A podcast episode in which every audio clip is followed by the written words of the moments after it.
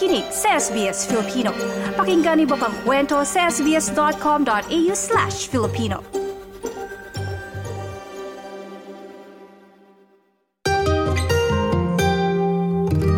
Maraming pagbabago ang ipinatupad ng pamahalaan ng Australia na makakaapekto sa mga aplikante ng student visa. Ilan dyan yung pagtaas ng savings o yung naipon bago mag-apply bilang international student. Gayon din yung pagpalit ng GTE na magiging GST na. Naku, ano kaya ito? Ano nga ba yung mga yan at kailan epektibo? Yan ang ating tatalakayin dito sa trabaho, visa at iba pa. Trabaho, visa at iba pa trabaho, visa at iba pa. At para bigyan tayo ng paliwanag at gabay, makakasama natin live sa studio ang Migration Consultant at Managing Director ng iMigrate, PJ Bernardo. Mula pa yan Tasmania, ibinisita tayo. Magandang umaga, Sir PJ. Magandang umaga, TJ, at uh, magandang umaga sa inyong taga-subaybay at uh, tagapakinig sa mga oras na ito. Maraming nag apply at maraming talaga nice lalo na mula sa Pilipinas. Pero ngayon may mga ilang bagong mga panuntunan na parang mas hinigpitan pa, no? Um, uh, na itong uh, pagkuha ng student visa. Number one na dyan, mula um, um, October 1, iaabot na sa $24,505 dollars yung savings na kailangan ng mga aplikante ng student visa sa Australia na 17% na itinaas, no? Ano hmm. po ba yung mga reaction ng mga nag apply dito, lalo na yung mga nahahawakan nyo personally? Naku, no? Uh, all year round, nagpa-process ako ng uh, mm. uh, interna- uh, student visa applications. No? Kasama na rin dyan ng pakikipag uh, partner natin sa mga eskwelahan. At uh, no, maraming nagkaroon ng reaction simula mm-hmm. nung lumabas yung balita na yan. No? Siyempre, uh, alam na natin may direct impact yan. Actually, sa maraming nag-inquire, maraming nag-aalala. Siyempre, may pagbabago sa sa requirements, so may mm-hmm. pagbabago sa financial circumstances nila.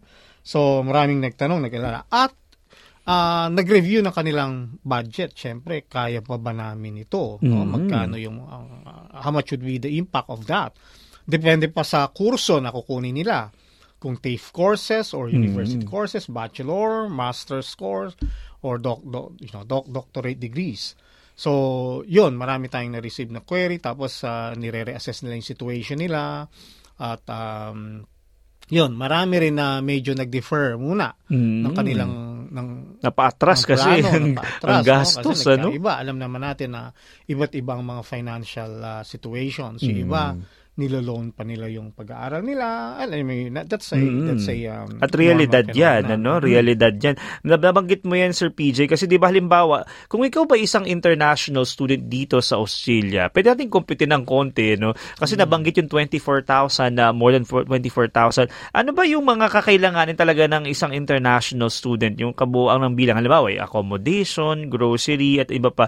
Uh, halimbawa po, tapos walang kamag-anak dito yung isang, um, uh, bawa, yung isang internationals walang kamag-anak tapos pupunta mm. dito. Talaga bang yung 24,000 o sasapat na ba yun? Lalo na ngayon na may mga inflation. Paano ba yung mga dapat nilang pagtuunan ng pansin? Mm.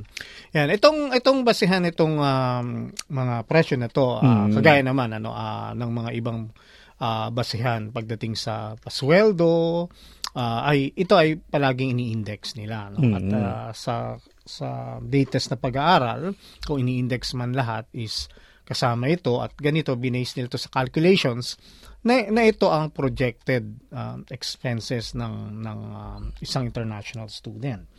So, yung sinasabi natin na 24,500 um, 5 ay uh, actually yun ay uh, para sa isang sa estudyante lamang, no? Mm-hmm. Uh, cost of living pa lang 'yon, mm-hmm. no? sa, sa loob ng isang taon.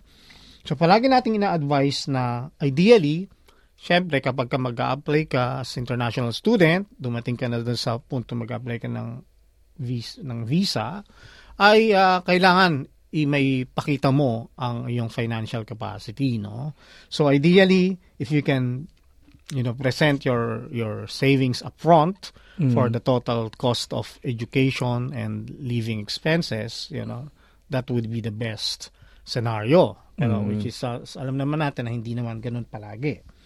So ang alternative actually is um, mapakita mo ang year one, yung first year of cost plus uh, you know, uh, first year of tuition fee plus living uh, expenses. Palagi ang kasama yan, ano?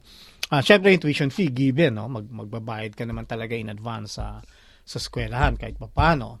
Plus yung living expenses at least one year, uh, kasi nga para hindi naman inaasahan na hindi ka ma- malagay sa sitwasyon. Ina-ensure lang naman ng ng ating pamahalaan na ang ang estudyante hindi malalagay sa alanganing sitwasyon na pagdating niya dito is kailangan niya maghanap kaagad ng trabaho, Oo. 'di ba? So kailangan may bala ka kahit papaano na pang pang isang taon, no?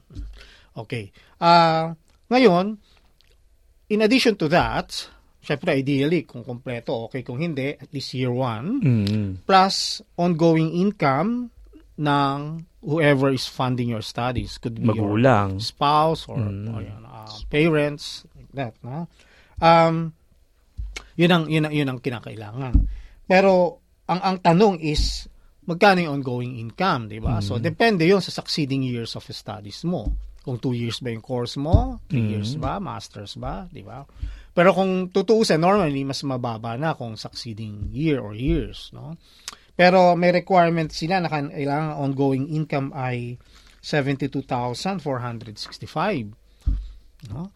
Pero kung kung bababasehan natin ang TAFE courses, 'di ba? Parang sabihin mong yung year 2 of study mo is will just be probably 20,000 or 25 sabihin mo ng uh, uh, 30,000. Bakit naman mga ilangan ng 72,000, 'di ba? Mm. So factor din 'yun, ano? Kino-consider din yung remainder period of of study after year 1, no?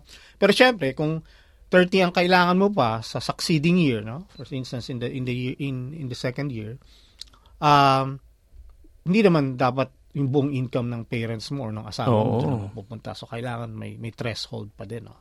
So, importante, kung hindi mo mai-present yung for the duration of your study, ready ka sa year 1, plus ongoing income nga ng uh, whoever's funding your study to support your your live, cost of living and further tuition fees. So, yun. Mm. Ngayon, ang tanong kung magkano, no? So, unang-una yung sa living cost, uh, yun, 24,505. Tapos, sa partner, kung may dala kang partner, Independent, uh, Independent, visa oo, yan. 8,000, that's additional 8,574. Plus, kung meron ka pang mga anak, so per child is 3,670.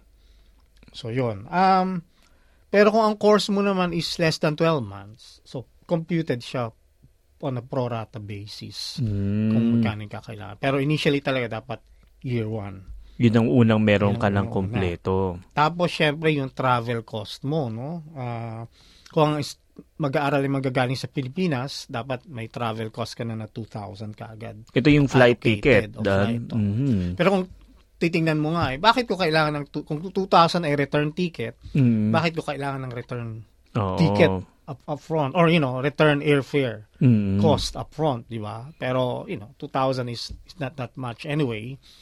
So, at least dapat mapakita mo yun kasama yun sa pag-calculate mo na ito ang at aking financial capacity that I'm able to demonstrate Mm. uh, I'm capable of studying in Australia. So napakadaming uh, itong mga factors na kailangan ready ka. Itong binabanggit na 24,000 na mahigit, Hmm. ay ito'y parang sa assumption na hindi ka magtatrabaho, no? O tama po ba? Yes, oo. oo yes, ka hindi magtatrabaho. Minsan, depende rin yan sa lifestyle. No? Mm. In fact, merong website yung study study.gov.au. Mm. Ah, may calculator talaga doon. Depende sa lifestyle mo kung Mm. you know, ang leisure, kung gaano mo ginagawa. You know, ah, O maaari kasi yung iba nag oh, nagsha-shopping. ganun. Nakasama, no? So malaking bagay na ma- ma- malaman tong mga ito. Pero yun nga, nabanggit kanina natin na meron ka namang chance na magtrabaho ang international student bagaman ito'y limitado ngo sa ngayon. Pero ang isa sa mga controversial, Sir Pidge, na mga nakita natin sa social media forum ngayon, ito lamang dito sa Australia, lalo na particular dito sa Melbourne na, na, na pinost, na parang um, ah, merong isang in-interview ang isang social media influencer na kumikita ang, ang international student ito ng 100,000 uh, um, uh, Australian dollars annually. So lahat tuloy ngayon maraming na, na, na trigger o ika nga parang nakot. Totoo ba 'yan? O ba, parang sandali ako naghi, naghihirap eh parang ganun yung naging reaksyon ng ilan nating mga kababayan. Yung iba naman ay natutuwa para sa uh, estudyante nito. Posible ba talaga na ang isang international student ay makakita na maka, uh, parang kumita ng ganto kalaki given na meron ngang mga uh, particular na limitasyon ang uh, ang ang pag ang working hours ng isang estudyante. Oo, no. Um, hindi imposible na kumita ang isang estudyante ng ng ganung amount, ano. Lalo na ngayon with the online business activities, Mm. di ba? Ah, at nabanggit mo rin nga yung kung may AB, Mm. ABN ng isang estudyante, no? Ah, pwedeng mag-operate naman ng business. Pero siguro dapat i, i um, i-separate i-separate natin 'yan ano. Dalawang bagay 'yan. Una yung yung work limitation at ang income. Mm. So kung pag-uusapan natin ay ah, income income threshold no, ah, ang mas kailangan nilang magtuunin ng pansin diyan is hindi yung regulasyon sa work limitation kundi yung hindi immigration, hindi home affairs kundi tax office no. Mm. So pos- posible 'yan. Bak- bakit hindi? Minsan kung halimbawa involve ang ang ah, ang estudyante sa online, you know, business activities, trading, 'di ba? Ah, pwedeng gawin niya in during weekends only, Mm. 'di ba? Even, you know, ah, let's say 10 hours so that will to- sum up to 20 hours for 2 days weekend. Pero kikita na siya ng ano, ng ganong kalaking halaga, 'di ba? Bakit ba- bakit hindi, no? Ah, so pasok siya do sa work limitation kasi 24 hours Mm. a week, 'di ba? So dalawang yan ay dalawang magka magkaibang bagay na um, dapat is i- i- i-comply ng ng estudyante yung work limitation at pangalawa yung ah, sa, sa sa income naman wala naman wala naman Mm, limit ano kaya lang Mm. The student has to be aware of the you know tax liabilities tax tax implication Yung pag-file ng tax return. Oo, kasi ganon. syempre kailangan i-declare 'yon, no? Ah, 'yun 'yun ang importante. Um hindi naman natin na masasabi na kapag may ABN ang international student ay ah, um, na kumikita siya ng ganung kalaki eh na-exceed na niya, nabi-breach na niya yung yung work limitation, no? Mm. So, it only matters kung ang income is based on salary that is derived by the number of hours work, no? Kung kumikita ng 8 100,000 pero nag-exceed ka pala ng you know, Doon ka may salary. doon ka lang Oo. magkakaroon ng ano, ng kahit uh, penal- sarili mong business kung alam mo yun, when it comes to reporting, whatever, financial statements or you know, whatever kind of report is magre-reflect na you are working more than uh, 24 hours a week. Mm-mm. So magkakaproblema tayo doon. Di ba? Pero kung, kung hindi naman, uh, hiwalay pa rin yung work limitation constraint sa sa so sa income threshold actually. So Oo. wala naman masyado sa income threshold na constraint ano. yung As- work yung- um, hours lang Oo, talaga. yung work hours dun dun, dun malinaw ang ang ang panuntunan actually. Mm. Gusto kong tanongin lang doon ng bahagya kasi dahil nga halimbawa ako international student tapos 'di ba may 24 hours limitation. Pero bukod sa nagtatrabaho ako halimbawa nagtatrabaho ko sa aged care ito ay sample lamang tapos ako'y merong pang negosyo on the side. At, at, at, at nasa assumption na ito'y ni-register ko no? Sa ABN no? Pero hindi yun um, ah, hindi yun magko-conflict doon sa working hours limitation. Halimbawa ilang oras ako nag tat- nagluluto ko itong leche flan para ibenta. Pati ba yun kino-compute yung ano na yun? Or, pero dahil ito'y business, hindi kasama sa working hours limitation? Oo, no. Ah, wala namang wala namang ah, nagre-require na i-disclose yun or or i-report, no. Mm. Ah, walang walang minimum standard na you have to disclose uh, you know on your, on your personal time ah, how many how many hours you spend for your business. Mhm. But in case you are asked, you know, or audited by a government authority, then, di ba, wag, wag, wag ka doon na, alam mo, uh, magiging visible na nag-work ka sa aged care, na-meet, na-meet mo na yung limit doon, Mm. tapos dadagdagan mo pa ng you Nagbe-business know, ka pa. diba? I mean, it's it's a matter of uh, visibility. How do you make it visible? I'm not saying na you hide it Mm. or something, but you manage it in such a way that you are compliant um, Dun sa balance. the regulations. So, considering pa yung age, noting that the age in the age care sector na walang work limitation until the end until the end of this year. no? Mm-mm. Pero on, on on that note, yung sa work limitation na 48 hours a fortnight, we have, you know, just making sure na kasi minsan may overlapping ano sa Mhm. kasi kung titingnan natin dapat ang basehan- baseline is fortnight Mm-mm. so pero kung titingnan natin on a monthly basis let's say you can work up to you know um 96 hours in fact isn't it but let's say you know you're working on week 1 50 hou- 15 hours week 2 is 30 hours and then week 3 is 30 hours and then week 4 is another 10 hours may overlap yun you know from between week 2 and week 3 Mm-mm. kasi naka 60 hours ka in a Dumami. fortnight Mm. pero dapat limited ka lang sa 48 hours Oo. So dapat ang baseline measurement mo pa rin is yung fortnightly basis na no fortnightly period that you should exceed 48 hours. So yun talaga yung pinakabasen. Parang na-curious tuloy ako pati yung mga social media influencer, yung content creators, 'di ba? May sumasahod ka rin or kumikita ka rin diyan, Ka 'di ba? din, oo. Bagaman ito yung personal time mo na, 'di ba? Mm, Parang exactly. may gray area ba dun, Sir Peach, na ito ba yung baka calculate mas working hours? Eh, di ka naman nag-work eh. Parang personal time mo Mm. to, 'di ba? Yun yung tinatawag na is it is it is it, is it um, earned wage, Mm-mm. earned salary, is it Yeah. a, a form of a hobby? Mm. di ba? O, you know, using your personal time. So, you, you, you need to manage and you need to make a proper know, accounting and disclosure how much of it really is considered as, as, as work, uh, you know, earnings, based on earnings, Mm. and how much actually would be more of, of a hobby.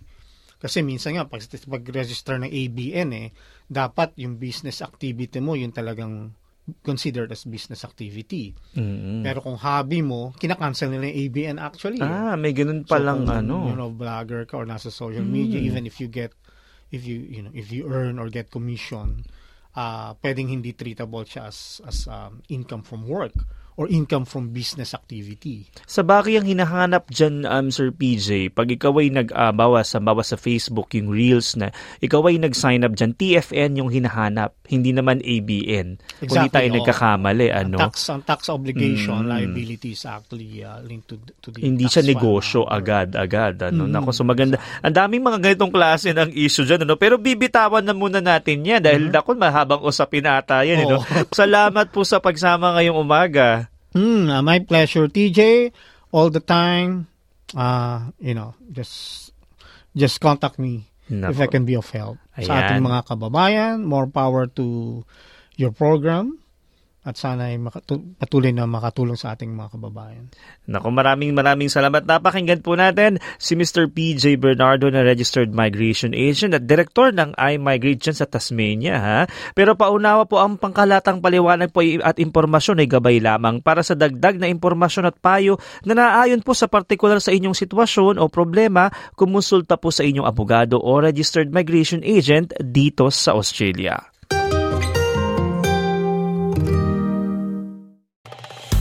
Nice yung bang makinig na iba pang kwento na tulad ito? Makinig sa Apple Podcast, Google Podcast, Spotify o sa iba pang podcast apps.